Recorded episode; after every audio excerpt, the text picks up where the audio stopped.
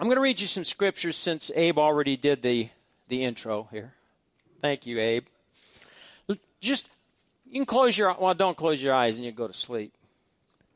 Listen to these scriptures. I like to go to the Word of God. I want to hear what the Word says. Exodus 34 6. The Lord, the Lord God, he told Moses, is merciful and gracious, long suffering and abounding in goodness and truth. Psalm 25 verse 8. Good and upright is the Lord, therefore he teaches sinners in the way.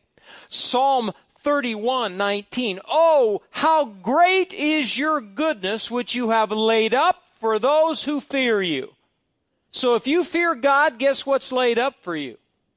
Goodness, which you have prepared for those who trust in you. Psalm 33 5. The earth is full of the goodness of the Lord. Psalm 34 verse 8. Oh, taste and see that the Lord is good. Blessed is the man who trusts in him. Psalm 65 4. We shall be satisfied with the goodness of your house of your holy temple. Then he talks about how he will crown the year with his goodness. Verse 11. Then it says in Psalm 85 12, Yes, the Lord will give what is good, and our land will yield its increase. Boy, I like that. The Lord will give what is good, and our land will yield its increase. Psalm 86 5 For you, Lord, are good and ready to forgive. Aren't you glad? And abundant in mercy to all those who call upon you. Psalm 100, verse 5. For the Lord is good, and his mercy is everlasting, and his truth endures to all generations. Psalm 107 9. For he satisfies the hungry soul with goodness. You know, I could preach on that one. He satisfies what? The what kind of soul? Hungry. You mean, you mean, preacher, if, if I'm hungry for God, Lily, you're hungry for God. You told me are. Then goodness will appear in your life. I like that one. Psalm 119, 68, you are good and do good, the psalmist states. Teach me your statutes. Then one more. Psalm 145, 9, the Lord is good to some. No, the Lord is good to all and his tender mercies are over all his works. Now, are you a work in progress? Then guess what? You're blessed. And he's good to all. He's good to all. Look at Galatians chapter 5. I have an expectancy in my heart. Even though we deal with tragedy, even though we're dealing with, dealing with circumstances and situations, through it all, God is good and God is faithful. Yeah, I'll do that one I came out here the other day, shut the gate, been shutting the gate, and uh, did didn't didn't notice that night, but came back the next day that somebody had knocked over our light here. And it's happened before. Bradley did it, but the cameras caught it, so we knew it was him. no, he fessed up. He got on the looked at the footage and our uh, we don't have the resolution to get the license, but there was the car that came in. Some girl pulled in, knocked it over, and pulled away. And I came up, showed up ten minutes later to shut the gate. I was really led by the Spirit that night, wasn't I? Should have been here earlier. So I don't know if we can get the license plate, but you know what? That young lady did it. She could have done it just because she wasn't looking. I, I hold nothing in my heart against her, but she did do that. So we're going to pray. I'm going to pray that her conscience bothers her. You know what I mean? You throw her in jail? No. I'll, I'll forgive her. But let's pray. Let's use this as an opportunity for this young lady. Father, in the name of Jesus, you know this young lady, who she is, where she's at. And Lord, I'm believing that, Lord, you're dealing with her heart if she's not saved and doesn't know Jesus Christ, then I pray labors would cross her path. Father, I pray that you'll deal with this woman's heart, Lord, that she'll fess up for what she did. But we forgive her. And now, Lord, we loose angels to go forth, ministering spirits that minister on behalf of the heirs of salvation. Set her up, Lord God, to come to know Jesus. We bless her and forgive her in Jesus' name. Amen. You know, that's the way we should be sometimes. And we won't have a light there anymore. It's we're not going to put another one up. Okay. Galatians chapter 5 and verse 22.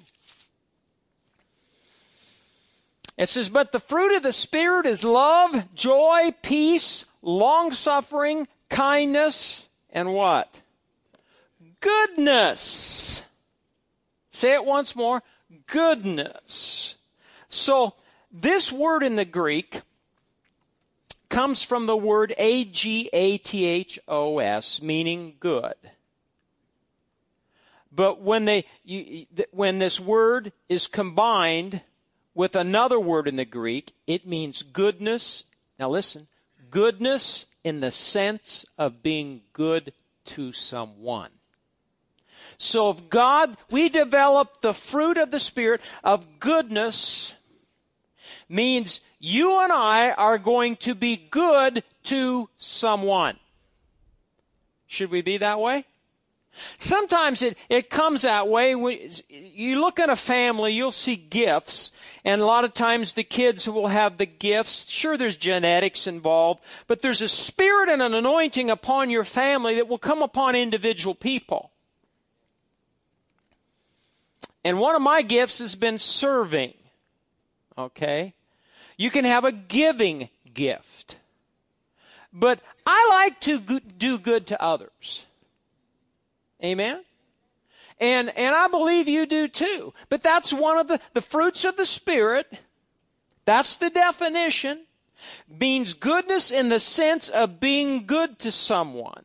This word describes, now listen, a person who is generous big hearted, liberal, and charitable with his finances.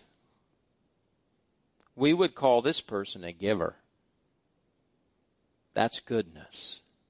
So we talk about the goodness of God. Is he a giver? For God so loved the world that he gave his only begotten Son, that whosoever believes in him shall not perish, but have everlasting life. Now look at Acts 10:38.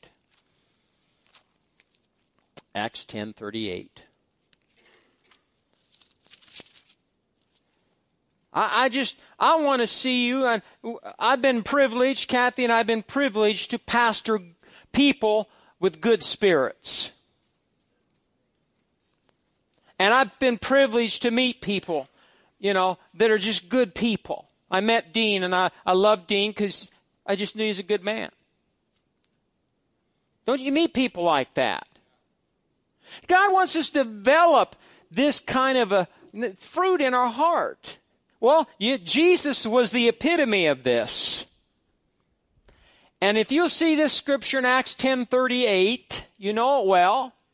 How God anointed Jesus of Nazareth with the Holy Ghost and with power who went about doing good and healing all who were oppressed by the devil, for God was with him. Now, we read that scripture, we think about the fact how Jesus healed people. How Jesus delivered people from demonic activity.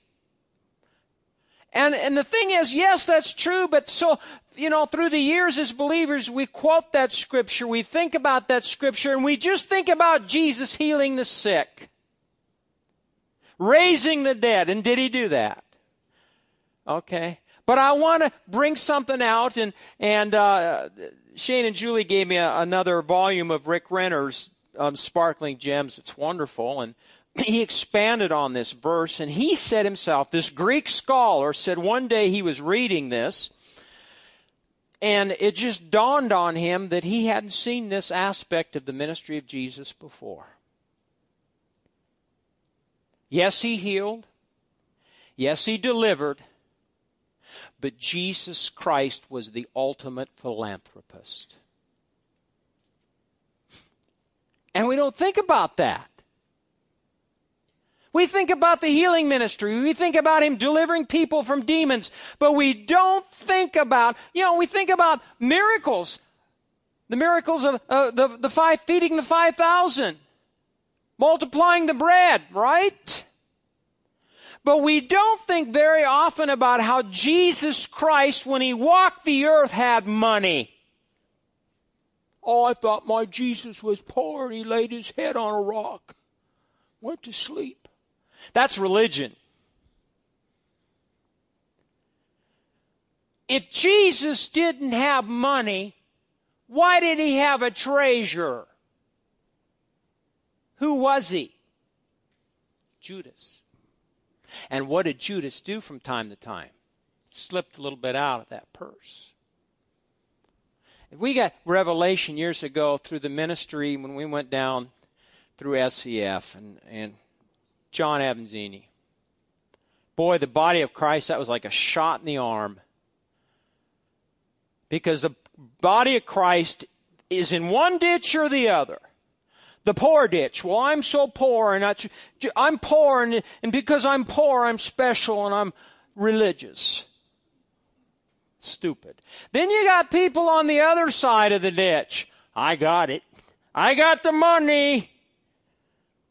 I live in the best house and drive the best vehicle, and I'm a preacher, and you better fall down and worship me, and then you can worship Jesus. It's the truth.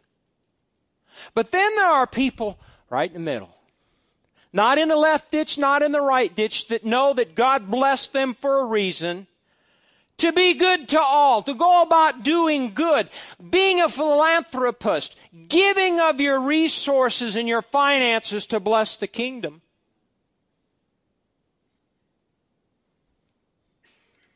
See, there have been a lot of ministers would have preached this message and then had their little spiel up here and taken an off, receiving an offering.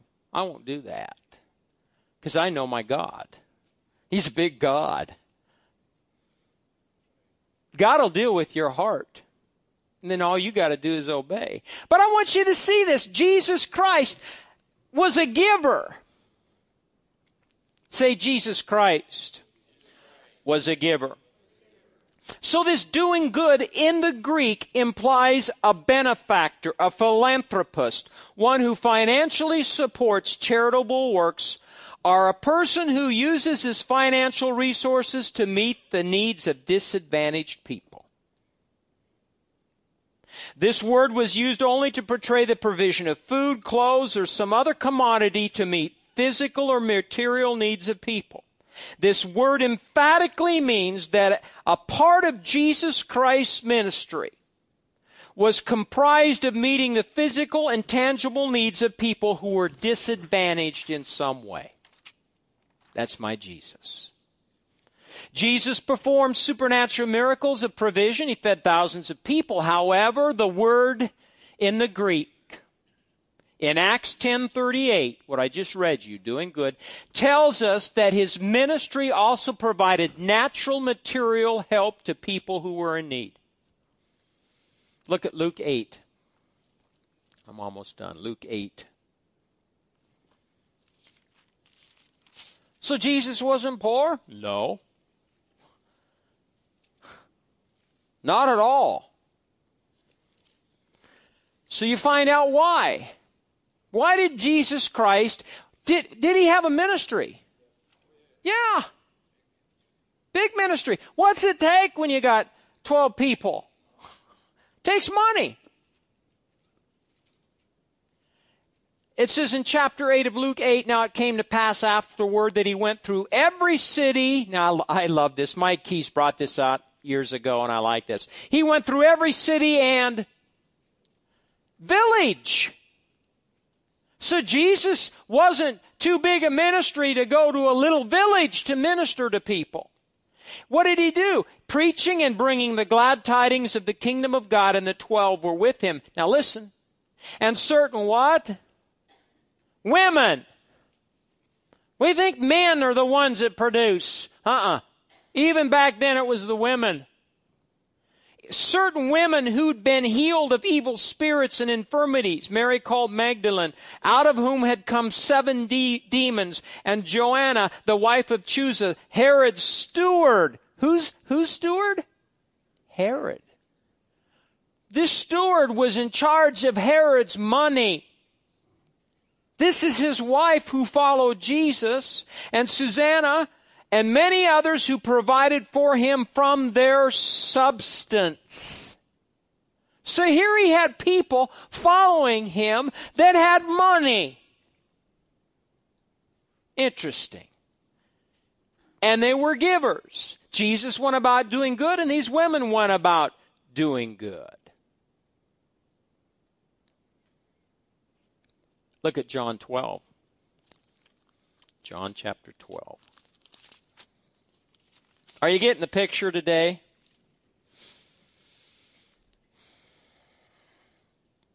And then six days in verse 1 before the Passover, Jesus came to Bethany where Lazarus was who had been dead, whom he had raised from the dead. Wouldn't that have been a wonderful party to go to?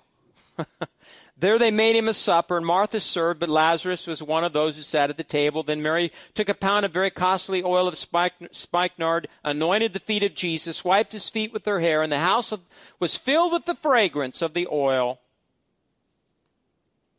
But one of his disciples, Judas Iscariot, Simon's son, who would betray him, said, Who was he now? What was his position? Treasure. Why was this fragrant oil not sold for 300 denarii, which had been about a year's wages, and given to the poor? Then he said not, said, not that he cared for the poor, but because he was a thief and had the money box. He had the what? So, you mean Jesus Christ had a money box? I thought he was a miracle worker. Why did he need a money box? And he used to take was put in it, Judas did. And Jesus said, Let her alone. She has kept this for the day of my burial. For the poor you will have always, but me you do not have always. So, doing good. Now listen. Doing good is a characteristic of God's nature. God is not only interested in healing people's bodies, but in meeting their physical needs as well. Jesus Christ is the same yesterday, today, so the body of Christ should be the same. That same spirit, that same fruit of the spirit doing good. We're going to have, I, am not going to take time to talk about it today, but we did it last year. We're going to go out to Divots and we'll purchase a table and, and put food packets together. That's coming up. That's doing good. See, the body of Christ should demonstrate doing good also. So the Holy Spirit longs to produce the fruit of goodness in our lives as believers. And the thing is, Timothy says in the last days, men will become lovers of themselves. So the church, if we're going to resist that spirit, we're going to have to do good and use what God has given us to do good. Look at Psalm 41. I have a very, very good friend, Kathy and I, and, and Dean would say the same thing that is near, he's ready to go home to glory, and his name's Clayton Andrews. Started Orphan Grain Train he's done a lot of good. And as Kathy and I sat last week with him and cried and said our goodbyes. But the man, not a perfect man, nobody's perfect. But I've watched that man in the last 20 years especially grow spiritually. Not so much interested in material possessions, but wanting to make sure when his grandchildren died, they go to heaven. That when his daughters die, they go to heaven.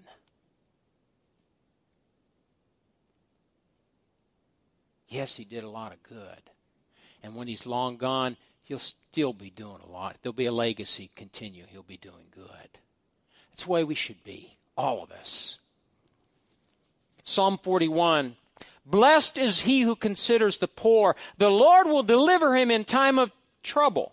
The Lord will preserve him and keep him alive, and he will be blessed on the earth. You will not deliver him to the will of his enemies. The Lord will strengthen him on his bed of illness, and you will sustain him on his sick bed. That is one wonderful promise. Promise to who? A promise to someone that does good to others.